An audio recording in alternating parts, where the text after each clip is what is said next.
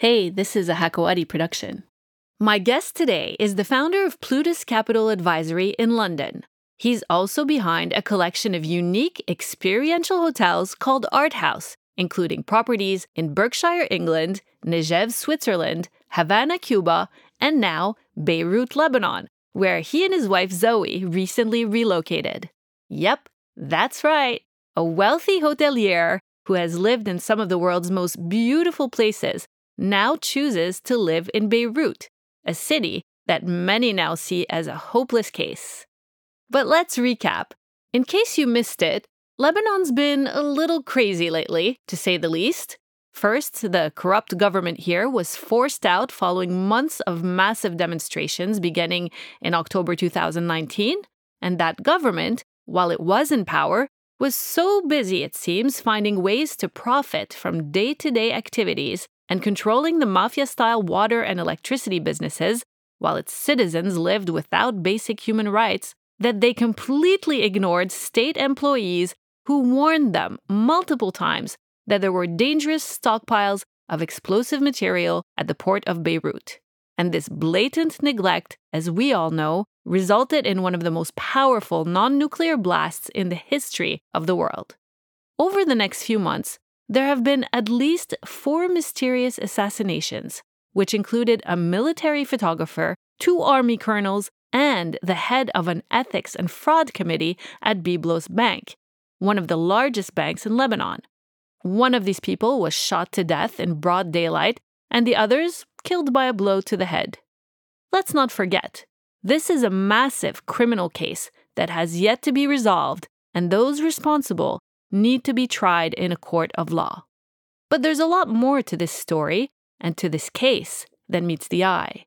The Central Bank of Lebanon, overseen by Riyad Salameh, has been the gatekeeper for a financial system constructed of Ponzi schemes by the political class. They've now run their course, mostly at the expense of the population who kept their life savings in the country's banks, unlike the political elite who took their millions out of the country just in the nick of time. The currency in Lebanon has been pegged to the US dollar since 1997, but it has now lost most of its value, and at least 70% of the population now lives way below the poverty line. Most people here can no longer access their money in the bank. A mobile phone that used to cost $1,000 now costs the equivalent of around $8,000 based on the currency exchange rate from just over a year ago the rate at which most salaries are still being paid. So, why would an investment banker want to not only live in this failed country, but also do business here? Why would he choose to do that? I don't know. Is it the amazing sunshine? The tabouleh?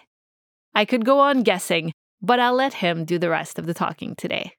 Joining me in catastrophic and beautiful Lebanon, please welcome Nabil Debs.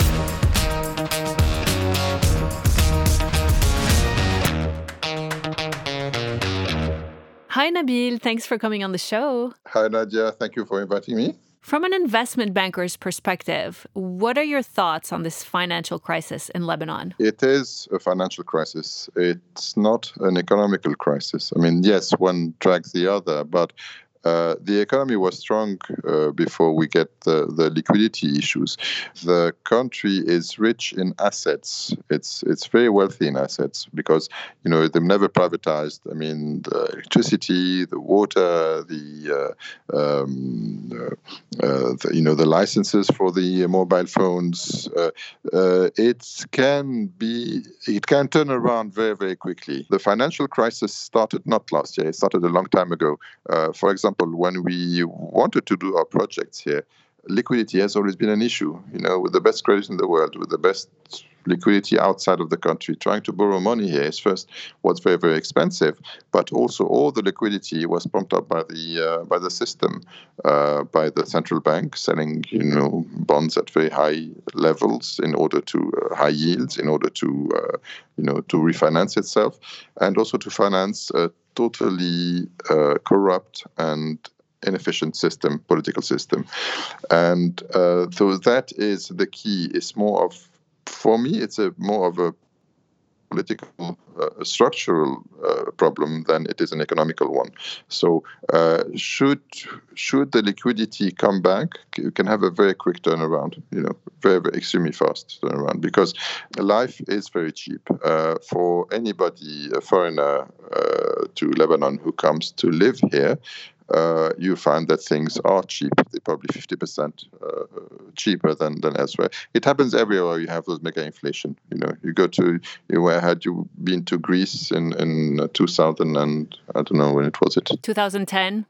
Uh, you would find it very cheap. You know, real estate was cheap, life was was was uh, cheap, except for the people who lived there because you know they they're starving. They were starving. But any country in the world where you reach that point, uh, you know, the you you devalue, you call the IMF, you borrow money, you restructure, and and you know, and two, three, four years down the line, your economy has been cleaned out and, and things go back. Actually, in in uh, Greece, it took ten years. Ten years to go back to yes, and not totally out of the wood, but but here it's it's different because there is no absolutely no effort to to restructure. I mean, it's blocked. It's the system stops it. It, it blocks it. I mean, uh, I'm not saying to go back to to the way it was in the in the you know in the early uh, 2000s, but uh, to go back to a normal, which was maybe three years ago. But if you put money in the system here, uh, tourism first is very, very cheap. If you have a pizza in London, it would cost, cost you as much as a fantastic three course meal here with great quality products.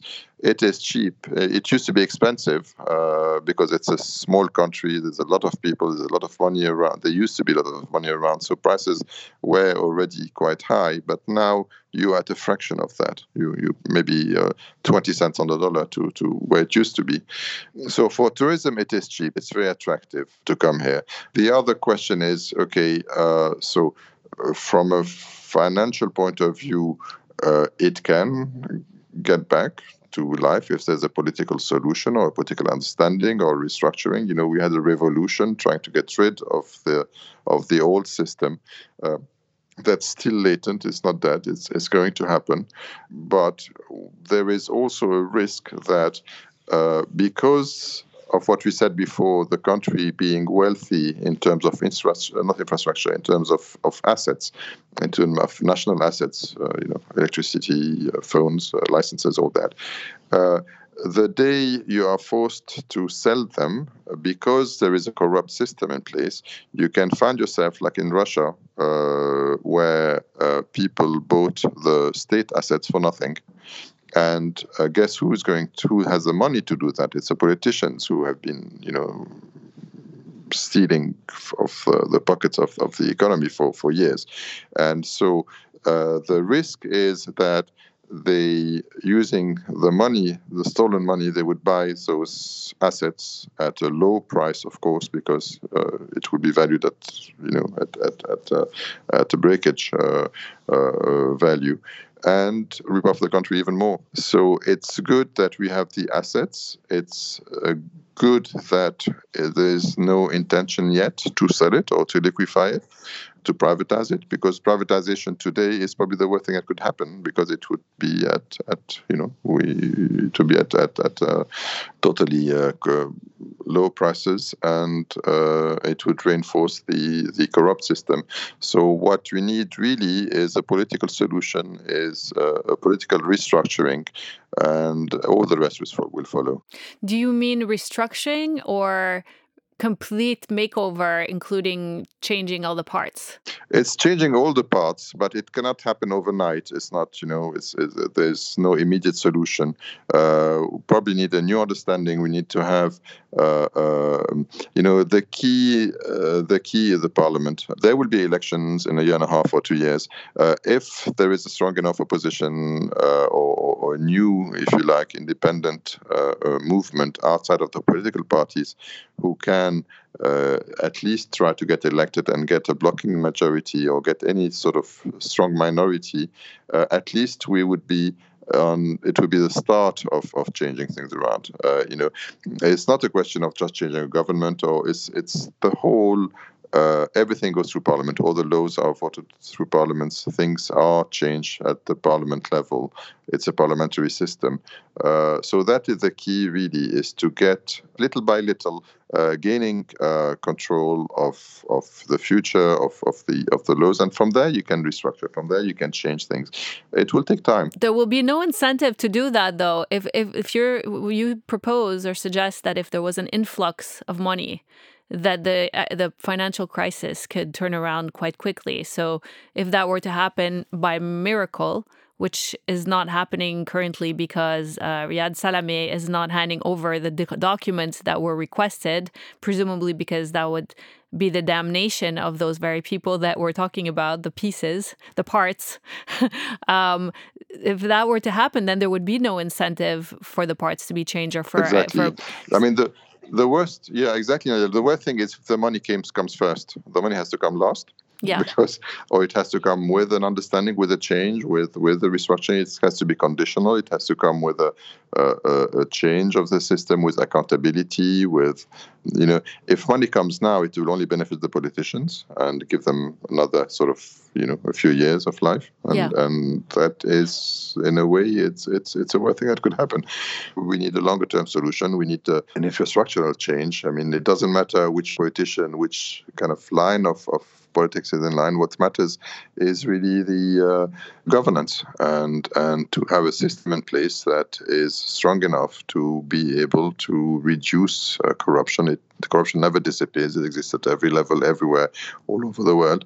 But to reduce it and to sort of to make it uh, um, more uh, to make the funds available more palatable and more more sort of you know available to the to the to the investors and to the business people no, absolutely no money goes into business. Everything goes into banks and real estate, and they feed each other. So the government has been previous governments for the last 20 years been made by real estate developers, banks, and and politicians, and they're usually the same people.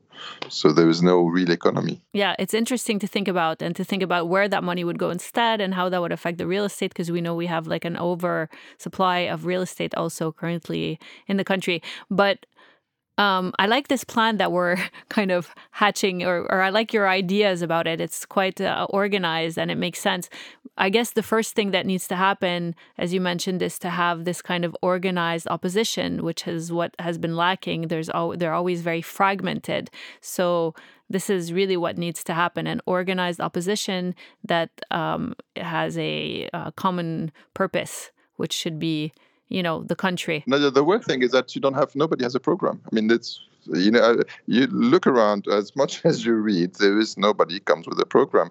You need a shadow government you need people in the opposition talking at least to say okay this uh, I, I wouldn't do this i would do that and come out with a program come out with ideas and then you can criticize you know said like okay let's maybe had you done this and that it this would never happen. So uh, there need to be proposals. There need to be uh, uh, people talking to each other. There need to be real sort of uh, uh, communication with the existing politicians. You know, they need to to turn around and and they. I mean, they're going to disappear. It's a question of time. But uh, if new people want to come in place, they need to have um, something to offer. And for the time being, all you hear is, you know, calling people thieves and, and uh, theft and scandals. Yes, it's a to do that, but you also need to have a program. You need to show. You need to the what does the IMF want? What how can the IMF help? People are very willing to help. People love Lebanon. You know, they they, they we're close. We're close to Europe. We're close to to, to the world. We Lebanese people everywhere. The diaspora is huge. Uh, but there is no trust, and and rightfully so because there is nobody to trust here. So I think that's why we need to to start getting organizers internally and uh, get programs, get people to come yeah come forward. And I think part of this agreement and this new plan has to also include uh, some kind of uh, follow up on on the Beirut explosion. I think that should be part of the solution, and it might, in fact, yes. be part of the key to um, how can I put it? it might be the key to kind of uh, t- weeding out the bad seeds in the current government because yeah, yeah. Um, I don't know. I don't know. I'm just Canadian. Yeah, yes, it's it's a it's a sinking ship. When trying to put our holes in uh, our fingers in the holes, but you know the holes are getting bigger and bigger. And uh, are you hopeful though? Yeah, I'm always hopeful. I mean, I'm by nature. I'm. Uh, uh I think it would.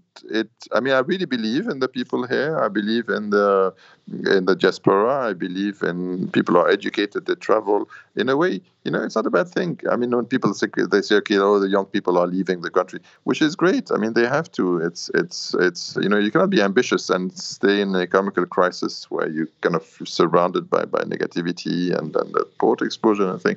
Uh, it's it's you know, it's. Uh, it's turned into kind of a retirement country for people who, who you know, for people of middle-aged people who want to have a great quality of life and everything. But there's nothing for the young. So it's great that the youngs get out, they get the experience, they get slapped around, you know, and they come back here with education, with ideas, with with funds, and but they need to have an infrastructure. And I think I'm really hopeful that in a few years we will be in a position uh, where you know we have the capacity, we have the technology, we have you know it doesn't take much. I mean, why why do the young people have to leave? Why do the doctors? We have you know a fantastic medical system. Before the the uh, the crisis, uh, there was uh, medical tourism was one of the uh, you know one of it was a destination for for for uh, for a lot of people to come for. Would it be for plastic surgery or for? I mean, you know, they they it's it's it's a great country. It's a huge potential, and uh, that's why I'm I'm hopeful for for the future, if you like, uh, uh, from that sense. I mean, the political differences would always be here. You'll always have uh, people thinking differently. It's part of the, the, the, the charm of the place that you have such a post system. You have people in wearing miniskirts and you have people wearing, uh, uh, you know, covered. Uh, and will always be like that. So you have four hotels around the world, right? And why don't you tell everyone, first off, what the art house concept is all about? Okay, the concept is um, is really art centric. So the idea uh, when we started is to create a cultural roundtable where uh, people can come exhibit visual art, uh, show, talk, uh, debates, uh, talk about their passion. The uh, concept is a non-profit, so the, the, the art part is a non-profit, and around that to to give a mood for for hotel for lounge. Uh, concept where you have rooms, restaurant, bars, mixology, um, anything that is you know that is uh, socially agreeable and where we would benefit from from meeting. It's a meeting place as such. So the idea was that we have, I mean, uh, Zoe and I, my wife, we have, we're very lucky. We we found, uh, we were lucky in finding places, amazing places, uh, uh and uh, turning them into places where we lived, or we spend a lot of time. So where we have our own network of of, uh, of friends, of people who share the same values, same ideas, and uh, from there, uh, also we collect art. The houses where we lived, we usually uh, have our art pieces. And the idea was, what do we do with it? And uh, the idea of creating hotels came first in the UK, in Maidenhead, where we have uh, Victorian uh, Folly by the river, a very beautiful house. when we decided we thought about selling it, we have there's a village called Bray next to it. It's a culinary village where you have two, three star Michelin's, very famous uh, one star pubs. And those guys, when they knew we want to sell, say, no, you know, we have clients coming from London, 40 minutes away. They don't want to go back. We usually send them to the Holiday Inn why don't you do it's a beautiful house there's into a hotel and we'll help you and that's how we started so uh, they helped us with uh, you know, with anything from bed linen to breakfast to, uh, um, and that was amazing. So that was in 2015, and uh, that was a trial. Uh, following that, we moved to uh, we moved to uh, renovating. We had renovated our house, a beautiful uh, house, family house in Beirut, and it had a few houses surrounding it. So also part of the the uh, you know what what we had, and it turned into a social project in a way where because you know in Beirut there is no social um, housing program, so the usually social housing is on the on the landowner so on the private individual. So the idea was to relocate those people and make sure they were happy to to move out and, and to go to places. Not just a question of, of giving them money because they, you know, they didn't know what to do and maybe they would spend it wrongly, but to help them acquire uh, their own space. And uh, and there were maybe 12 or 13 families that we had to, to you know, one by one, the other hand, show around and make sure that they were happy to move out, which which happened. We also had the Red Cross who you know were happy to get the donation and, and, and move out. So the idea was that okay, we have this prime old beautiful properties, and it was worth the, the investment and uh, putting it back together it was also great fun because it's uh, it's it's allowed us to be creative. We, you know, we love space. It gives us, for me, at, at this stage in my life, it gave me the idea that, you know, it, it was like a blank uh, uh, volumes where you had to reuse the volume and turn them into the way we wanted to live, uh, not the way an architect would want you to to to live. This this was our very very personal the way we did it, and that was probably the best few years of my life trying to uh, go around, uh, you know, recuperation shops, uh, completing, getting the old furniture, refurnishing it, so solving problems, and and that was how it all started. So the concept moved from from you know art exhibition and talks and and you know the concept of the 19th century salons in, in France where people come and debate and, and artists come and and you know they argue with each others so, can you describe Art House Beirut so that people can kind of create a mental image of what it looks like? You kind of did, but I, it's I mean, it's really a unique space. It's the entrance is in an alley off one of the main streets, uh, which is a very vibrant area. Uh, nowadays, it's kind of recuperating after the explosion, but it's come back to life uh, I would say, to some degree. And your entrance is in an alley, and and when you enter the gates, it's kind of like you're entering another world. Can you just describe it briefly, like architecturally? Yes, I mean the the uh, the Gemmayzeh is is one of the if not the most interesting areas in Beirut, because uh, it's part of the old Beirut. It's part of the Roman uh, Beirut. I mean, the Greek gates were, were like a few hundred yards away, you know, where Paul is. And uh, when we came in 2010, it was already, you know, it had boomed, it had bars, it had you know, it, it, it, was gone too far. You know, we had karaoke bars. You know how how it becomes. But then, as everywhere, real estate become ex- more expensive and rents become more expensive, so they moved out of the way a little bit further toward Mar Mikhael, where the the uh, uh, closer to the port. And so, uh, when you arrive to Art House, you come into uh, something that's very typical. That is low built, uh, beautiful 19th century houses, and Art House is a collection of houses. So it's it's actually it's really five buildings. Out of the five buildings, we're using four of them. Uh, there is a garden surrounding it. Our neighbors have kept their houses, so it's been protected in a way by by, by themselves, by the by the, the families who live there, and they're not moving out, which is a great thing. So. Uh, uh, which is a great advantage because in Beirut you have a lot of beautiful old houses, but then they built those kind of high rises next to it, and it kills it. So uh, it doesn't look like anything anymore. Uh, while here it's totally airy, so from from from at least from three sides. The main house is where we used to live. We built it. We turned it into sort of modern living uh, space, using, of course, the uh, the volume that existed. So we didn't uh, alter the volume, uh, which was the main goal, is to, to keep the features, keep the volumes, and from there see adapted to to the way we live. We reused everything we could and and uh, it turned out it was one of the most pleasant houses I lived in. Uh, that was really really wonderful. And there are three other houses uh, further back on the other side of the garden, and those were also are also part of the project. So we have they all linked from the from under the garden. There are links underground, and so uh, the idea was to keep a peaceful uh, outside space, and any movement, would be the kitchen, moving from one house to the other, everything happened through the basement. There's also an old well, uh, so there's a well room that is a multi-purpose room that's underground with a, with a fantastic skylight. Uh, so it's all it's a huge circulation. It's very much low level, which makes it, of course, very very unique in in its environment. Yeah, it has a great feeling. The place has a great feeling, um, and your staff are so professional and friendly, and you furnished it in such a cool way. You're a collector of antiques and art, and you and your wife, I guess, have a great eye. So you've kept the character, but it's still in a in a really cool way. You've incorporated, you know, mid century and um, vintage pieces, colorful, beautiful. I love the place personally, mm. clearly. Um, so how how's tourism going?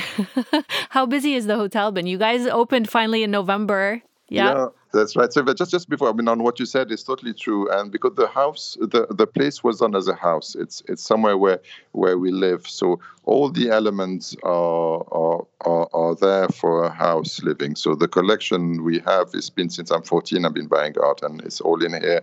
Uh, the furniture is vintage furniture, either from from before when my great grandparents lived here, and it's been added to you know in the 1950s and 60s. So everything is genuine. It's genuinely placed and, and nothing is made to just to look uh, nice on a photo. It's it's genuine pieces, and you have that feeling, as you said, when you go walk in. It is it is a house. It's a lived-in place. Uh, to to go back to your question about tourism, look, if you ask me uh, about 18 months ago, uh, Beirut was a, still is a very sexy destination. People love to come here. Uh, it's totally out of the uh, kind of usual holiday destination, um, holiday destination because you have again there's a huge content in terms of archaeology, in terms of, of people, of designers, and, and it was really booming. So we had a great interest from the foreign press. We need to cater for people who come here. Usually, ideally for us, it's high net worth travelers, or also the other profile is people who are more intellectual travelers. So they come here for the history. They come here to to uh, you know to uh, it's not it's not like going to Dubai or going somewhere where you have, or you know, the Bahamas where you have a set kind of things to do and, and that's it. Because it's it's a really a white canvas for any traveler who comes here. You can do whatever they want. But uh, what we thought, a lot of people come in the queues and they don't have that uh, connection. So they rely on on you to tell them what to do. So we said, okay, no, we have to do something better than that. So we have to create this uh, super uh, concierge service in a way, if you like. So before you come to Beirut, we send you a questionnaire, say what are your areas of interest. So uh, assuming if it is for example, archaeology, then we can say, okay, listen, we've got archaeologist friends and they're very keen to show and to, to help, and they're working on such and such site. You can go and see the mosaics being kind of cleared, or, or this old kind of second century church has been renovated. And so we can direct you towards your area of interest. If you want to see such or such designer, we call them up and set up a one on one. It might be, you know, war tourism where you can go and, and, and see sites where, where things happen or have happened, or, or, or maybe talk to refugees in refugee camps to see the way they live. So there is a huge amount of uh, things to do. And if you come from if you're held by the hand and taken to where you want to be, uh, we sort of, you know, we use our network for that because we do live.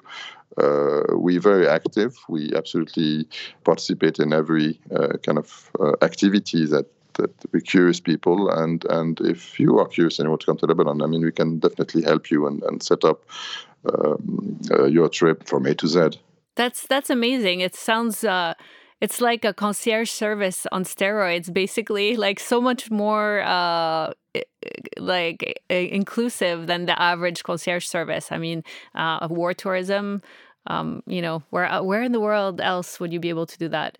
And not that it's a, you know, I'm smiling, but it's not funny at yes. all. it's kind of terrible. I mean, you have to be.